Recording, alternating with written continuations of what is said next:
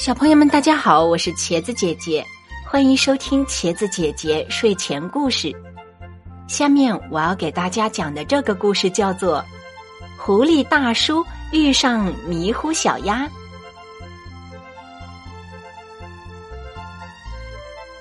哪个农场主会把鸡鸭鹅放在同一个栅栏里养啊？这不科学，这太不科学了。月光下。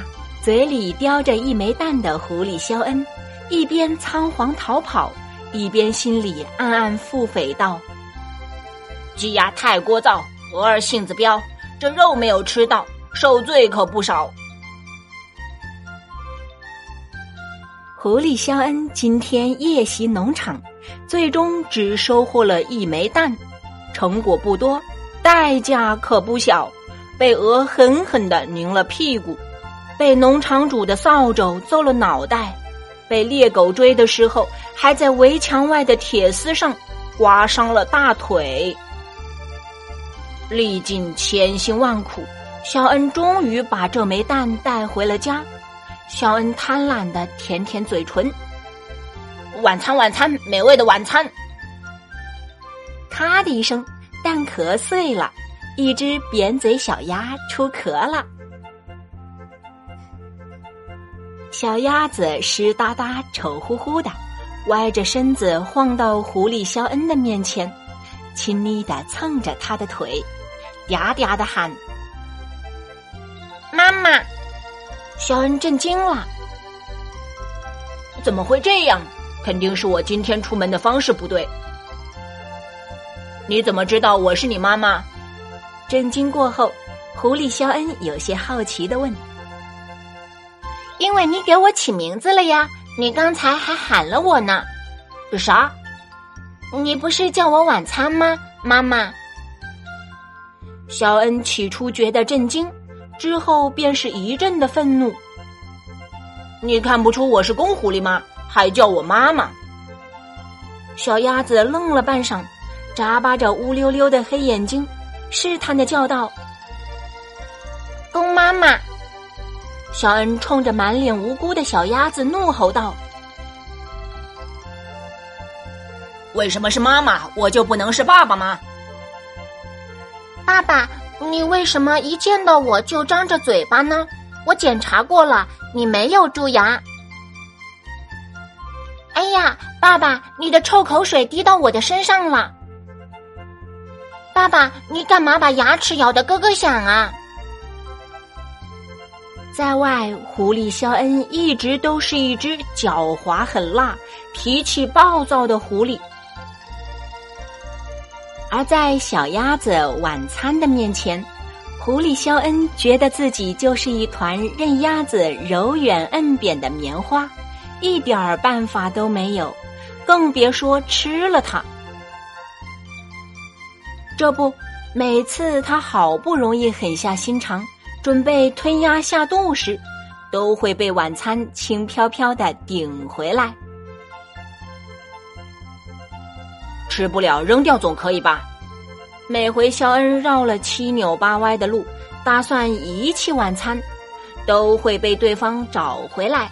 最要命的是，很多时候肖恩都会魔杖般的觉得小鸭子毛茸茸的模样很软萌，很可爱。狐狸爸爸，是因为我年纪小，才没有像你那样又大又漂亮的尾巴，是吗？小鸭子瞪着一双黑漆漆的眼睛，问得一派天真。纵使再狠下心肠，肖恩也不忍心拆穿真相。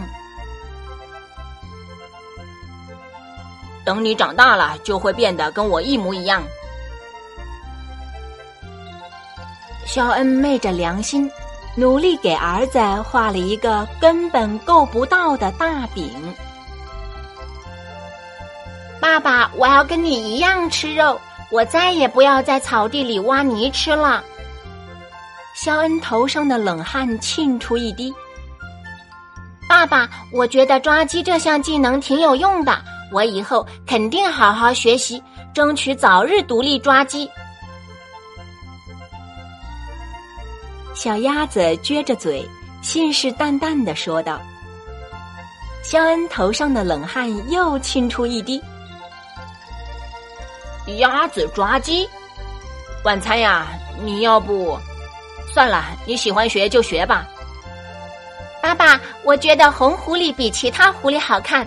我长大了要娶一只红狐狸美眉做老婆。晚餐红着脸说的一派真诚。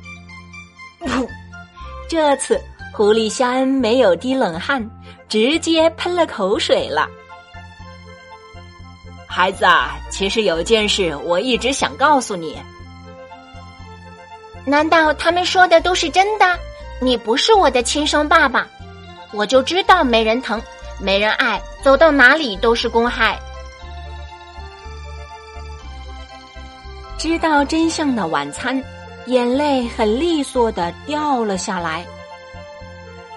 肖恩无奈的摇摇头，在心里默默的想。这显然是患了身份识别障碍。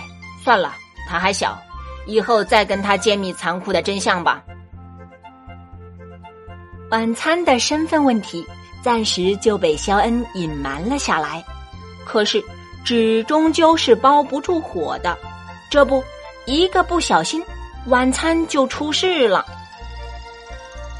话说有一天，狐狸肖恩在水边走的时候。忽然听到一阵呼救声，“救命啊！”咦，这不是那个便宜儿子晚餐的声音吗？肖恩定睛一看，果真有些不对劲。小鸭子晚餐正在水里扑腾，眼瞅着就要溺水了。等到肖恩将晚餐拖上岸，才听到他拍着胸脯在感慨。太吓人了！喝水的时候脚滑，差点就没命了。狐狸肖恩忍无可忍，一把抓过晚餐，让他从水中看到他俩的倒影。你不觉得咱俩长得完全不一样吗？肖恩咬着牙，恨铁不成钢。我还是觉得自己长得比较好看。晚餐扭扭脑袋。拍拍翅膀，在水中尽情的自我欣赏。这不是重点好吗？肖恩无奈的抚着额头。你看，你是鸭子，鸭子的羽毛是防水的，脚掌是有蹼的，你应该非常擅长游泳的。鸭子可能是这样的。可我和你一样是狐狸呀。肖恩觉得自己和晚餐简直没有办法沟通。这件事情先就这样吧，再等等，或许长大了自己就都明白了。每年五月，狐狸们都会走亲访友，联络联络感情。狐狸肖恩的家里也迎来了一堆狐狸亲戚。咦，肖恩，你这是准备用鸭肉大餐款待我们吗？看着嫩生生、活泼泼的小鸭子晚餐，狐狸亲戚们的眼睛都放着光。呃，这个呃不是，它是我的宠物晚餐，你赶紧去外面啊！狐狸肖恩忙不迭的把晚餐支到门外。呵呵呵，谁会用食物做宠物呢？你听说过有人用馒头做宠物的吗？你听说过狗用包子做宠物吗？所以狐狸用鸭子做宠物是不合理的。狐狸亲戚们七嘴八舌的对此事发表看法，肖恩的脑袋越垂越低，最后差点低到尘埃里。作为一只聪明无双的狐狸，整天和鸭子厮混在一起，好像是挺让人觉得没脸的。等到再次见到晚餐的时候，肖恩的心境就有些不一样了。身为一只狐狸，靠脑袋瓜解决一些生活中的小麻烦也不算太难。肖恩眼珠一转，就有了一个一劳永逸的好主意。晚餐，你有没有吃过雕啊？滋味那叫一个鲜美。肖恩逮到一个机会，便开始挖坑。我还有什么事是你不知道的？我当然是没有吃过了。再说，大雕不好惹，小雕惹不着啊。晚餐挠挠脑袋说道：“嘿嘿，这么说就快掉坑里了。哦，我有个好主意，我们兵分两路，你呢负责把洞里的雕妈妈引出来，然后我对付小雕，怎么样？这主意太棒了！爸爸，你简直是这世界上最聪明的狐狸。”晚餐一脸崇拜的看着肖恩。肖恩却不断躲闪着晚餐的目光，不愿与他直视。好的，爸爸，那我现在就去引开大雕了。听说那家伙挺厉害的，不好惹。不过既然爸爸想吃雕，我就一定配合。说着，晚餐笑嘻嘻的准备出门。肖恩忽然心头一软：“儿子，你小心点儿。”